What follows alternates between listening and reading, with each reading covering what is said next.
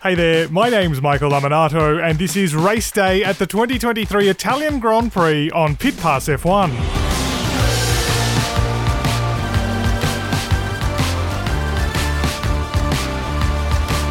Pit Pass F1 is brought to you by Evergreen Podcasts, and on today's episode, Max Verstappen makes history, winning an unprecedented 10th consecutive Grand Prix by beating Carlos Sainz to top spot in Monza.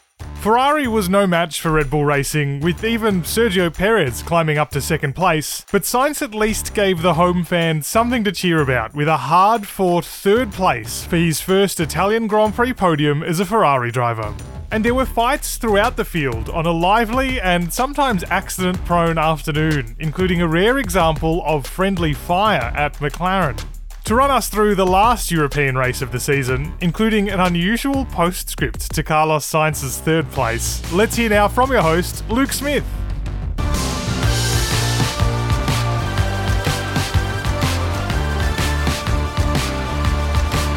Hello, my name is Luke Smith, Senior Formula One writer for The Athletic, and I'm coming to you following a busy day at Monza that saw Max Verstappen make history as the first ever Formula One driver to win 10 consecutive Grand Prix. So much of the narrative going into this weekend had focused on the possibility of Verstappen reaching that landmark, pulling clear of the nine consecutive wins set by Sebastian Vettel at the end of the 2013 season, something that Verstappen equalled with his win at Zandvoort one week ago. Even in the build up to the race, I got chatting to a broadcaster who noted to me some of the similarities between what Verstappen might be about to achieve and what the drivers he was trying to eclipse had done in the past. After all, Monza was where Vettel scored his maiden F1 win back in 2008 for Toro Rosso, the same team Verstappen made his F1 debut for. Monza was also the site of Alberto Ascari's first F1 title for Ferrari in 1952. He won nine straight F1 Grand Prix, albeit broken up by the Indy 500 that was part of the World Championship in 1953 and therefore meant he didn't win nine straight races. So it meant there were already a lot of links between this track and what Verstappen might be about to achieve. But there was another narrative that threatened to derail Verstappen, and that was all about the homecoming for Ferrari in front of the Tifosi. Saturday's qualifying session had sprung a surprise as Carlos Sainz bagged his first pole position of the season, narrowly beating Verstappen. Sainz had been on the pace right through practice and carried that into qualifying, giving Ferrari fans a glimmer of hope that he might be able to hang on and pull off a shock victory that would surely send the crowd into raptures. There were other elements to it as well. The Monza curse that I spoke about in the Saturday podcast, the fact that in 1988, when McLaren was going for its perfect season, Monza was the only race it didn't win. Would the stars align and give Ferrari that shock victory? Ahead of the race, we had a chat with Ferrari's senior performance engineer, Jock Clear, and he explained that Ferrari had always known Monza would likely be a good track for the team, given how the car had performed on other lower downforce layouts, such as Baku and Spa. He also talked about the sense of sentiment around the race for Ferrari. Given it always knew it was going to go well at Monza, it wanted to make an extra special effort. That's why new engines were fitted to the cars, and a Monza specific wing was introduced, something that Red Bull didn't do, because Ferrari wanted to maximise the possibility of winning at Monza. But Clear did caveat all of that optimism by noting it would still take a mighty effort to defeat Verstappen and Red Bull, and that all Ferrari could really do was take the best possible fight it could. And boy, did Sainz do that. He started well and made his Ferrari as wide as possible on the opening lap to keep Verstappen at bay, and even when DRS kicked in, he wouldn't let up at the front. Sainz hadn't led a lap at all this season, but he was now able to lead 14 of them, continually batting away the attacks that Verstappen launched. The closest moment between them was when Verstappen tried a move that was reminiscent of his attempt to overtake Lewis Hamilton at the first chicane in 2021, swooping around the outside and keeping his foot in. If you remember, that move ended in a crash, Verstappen's Red Bull riding over the top of Hamilton's Mercedes. Like Hamilton, Sainz did squeeze Verstappen out to the outside, as he was entitled to do, but this time, Max knew it was better to back down and not keep his foot in. He had to stay patient. He made a couple of other little lurks into turn one, but every single time, Sainz was able to knock it back, placing his Ferrari perfectly in the middle of the circuit. It did give Sainz some hope that he might be able to hang on and win this race, but he was soon noticing that his left rear tyre was starting to give up a little bit, and Verstappen had noticed the exact same thing on Sainz's car. He pushed to keep up the pressure until either Sainz's tyres gave up or he was forced into an error. In the end, it was a bit of both. A little lockup for Sainz at turn 1 on lap 15 was all the opportunity Verstappen required to get a good run out of the chicane, going to the outside at Curva Grande, and finally completing the move into the Roggia chicane. Within a couple of laps, he was already two seconds up the road, leaving Sainz powerless to fight back. From there, Verstappen really had everything under total control. He was running as much as 12 seconds clear of the field in the closing stages before Red Bull told him to back off, fearing there could be some temperature issues if he got caught in a gaggle of lapped cars on what was, to quote Christian Horner, a stinking hot day at Monza. While his margin of victory was only 6 seconds, the result was huge. A 10th win on the bounce, a new Formula 1 record. After the race, Verstappen said he was proud of the achievement, admitting it was never something he thought would be possible. But he also didn't dwell on the record. He's never ever been one to do so. He always thinks about the bigger picture, looking at taking things race by race and simply enjoying what he's doing. He hailed the efforts of the Red Bull team to make such a great run of results possible, and noted how rare such a streak is in Formula One. This kind of form is not something that comes along every single year for a driver or a team. It was another reason for Red Bull to really soak it all in and enjoy the moment. And I think that is maybe something that's lost as we talk about all these records. We quote big numbers, we quote famous drivers, but ultimately, this is a team just still operating at such a high level. Okay, the Red Bull is the dominant car and Verstappen is the dominant driver, but it does still require a monumental effort to win 10 races in a row.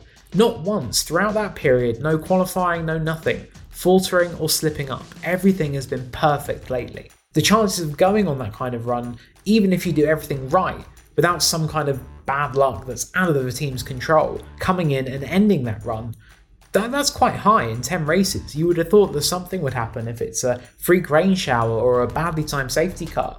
But through it all, Verstappen and Red Bull have just kept on rolling. There was quite a nice comment from Christian Horner after the race. He revealed he actually has a superstition where he doesn't like empty trophy cabinets. So he won't order them in advance, instead, getting one when there's enough trophies to fill up. But Red Bull now has too many trophies for the cabinet it already has on order, meaning another one is already required. These are the kind of problems that serial winners run into, I guess. Also, don't forget this was Red Bull's 14th straight victory, keeping its hope of a perfect season alive and it also made a bit of a statement by scoring a 1 2 finish on Ferrari home soil after Sergio Perez battled through to second place. Perez managed to pick off George Russell in the opening stint before disposing of both Ferraris in the closing stages of the race. In a not so subtle message to the Tifosi, Verstappen and Perez came home on the cooldown lap in formation, running side by side, I asked Christian Horner about that after the race, and he said that he thought it was something that Red Bull's late founder, Dietrich Mateschitz, would have really, really enjoyed. Carlos Sainz did manage to complete the podium for Ferrari, but it was not without a very tense late battle against his teammate Charles Leclerc, who kept on attacking him with DRS. There are a couple of moments the Ferraris did nearly come together, particularly at the Roggia chicane. They had a very, very close moment. Leclerc really had to hit the brakes to make sure he didn't go into the back of Sainz. But in the end, both drivers kept it hard but clean. It was a really nice sign of the kind of racing we like to see between drivers, and also the respect that lies between Sainz and Leclerc. Even if Ferrari would have been right to fear potentially losing both cars, given how close it got at times. It was Sainz, though, who was the darling of the Tifosi today, up on the podium, even when the Dutch national anthem was playing. The crowd was going crazy for Sainz, chanting Carlos, Carlos, Carlos. He then had a bit of a run in with some robbers later in the evening, it emerged in the Italian media, who stole his watch, only for the watch to be recovered in the end in central Milan. A very odd end to what has been quite an emotional day, I'm sure, for Sainz, being up on the podium for the first time at Monza as a Ferrari driver. Now, not all of the drivers were able to keep it as clean as Sainz and Leclerc. In the end, four drivers, George Russell, Lewis Hamilton, Oscar Piastri, and Logan Sargeant, all landed penalties through Sunday's race. Russell still finished fifth after getting a 5 second penalty for going off the track when he was trying to stay ahead of Esteban Ocon. He was able to pull enough of a gap though and cross the line ahead of Hamilton, who got a penalty himself for the collision with Oscar Piastri. That clash at the Roggia chicane meant Piastri had to pit for a new front wing, dropping him out of the points. But that wasn't even the first time Piastri had a run in with another car during the race. Of all the drivers, he'd glanced teammate Lando Norris's car while exiting the pits earlier on. They touched tyres and it was nothing that caused any damage to either car, and both downplayed the incident after the race. Lando saying that it was simply a case of Oscar having cold tyres, hard tyres at that, and was coming out of the pits. But McLaren team principal Andrea Stella was less happy about things, saying it was the kind of move that simply should not happen between two McLaren cars. Piastri also ended up getting a penalty for leaving the track and gaining an advantage, meaning he drops from 11th to 12th in the final classification. Alex Albon managed to continue his excellent form for Williams by finishing the race 7th, pulling off a long stint on the hard tyres and bringing home six valuable points that will go a long way to clinching 7th place in the championship for the British team. He managed to keep Lando Norris at bay through the final stint, meaning Norris had to settle for 8th place in the end, while Fernando Alonso and Valtteri Bottas rounded out the points for Aston Martin and Alfa Romeo. Now, while Albon was able to enjoy a really strong weekend for Williams, Logan Sargeant still couldn't break his points duck. At one point, he was sat P10, only for Valtteri Bottas to overtake him and the two to touch, resulting in a penalty for Sargeant for causing a collision, meaning he ended up finishing 13th. Esteban Ocon retired on a pretty miserable day for Alpine, as Pierre Gasly only finished 15th, the pair of them obviously dropping out in Q1 on Saturday. At AlphaTauri, Yuki Tsunoda didn't even start the race due to a problem he had on the formation lap, leaving Liam Lawson in just his second F1 start to run solo for AlphaTauri.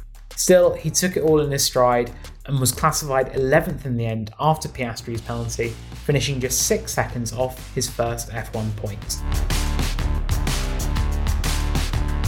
So that is a wrap for Monza. It has been an absolute pleasure to be on the mic this weekend. It's been a really, really fun one. I, I love Monza to bits. I've not actually been to this race since 2019, and it was, I think, very special just being on the grid today and seeing the flyover, the Italian national anthem the passion of the Ferrari fans. It really is a race like no other, and I think it's important that as much as we look at new events such as Las Vegas or uh, we've got Qatar coming up, the glitz of Singapore that we'll be going to in a couple of weeks' time.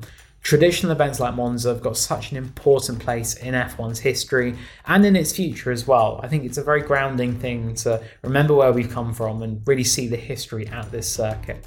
So I will be back on the mic in a few races' time, but make sure you join Pit Pass F1 once again for the Singapore Grand Prix in two weeks' time as we edge ever closer to Max Verstappen's coronation as world champion.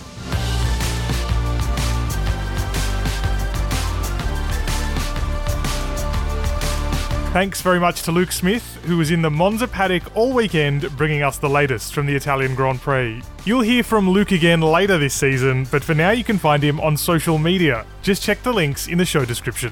The Singapore Grand Prix is up next in just a couple of weeks, and you can keep up to date with all of the action from Marina Bay by subscribing to Pit Pass F1 wherever you get your favourite podcasts. And you can visit us at pitpassmotorsports.com.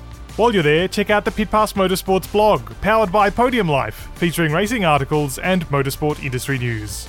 My name's Michael Lamonato. Pit Pass F1 is an evergreen podcast.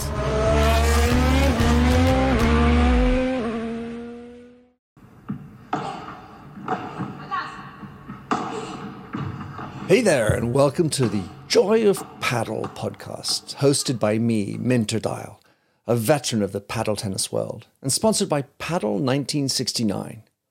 Whether you're a paddle tennis aficionado, just beginning, or have never even heard of paddle, or padel as it's called in North America, this is an exhilarating new show that delves into the captivating stories of notable paddle personalities worldwide. In its inaugural season, you'll be treated to exclusive anecdotes, valuable tips, life lessons, and humorous moments shared by esteemed professional paddle players industry insiders, and passionate paddle enthusiasts. With each season aligning with the Pro Tour, you can anticipate two engaging episodes per month. The Joy of Paddle podcast is part of the Evergreen Podcast Network, where you can find other great shows in a number of categories, such as sports, health and wellness, true crime, and fiction. To find out more about Evergreen Podcasts, go to www.evergreenpodcast.com. Vamos!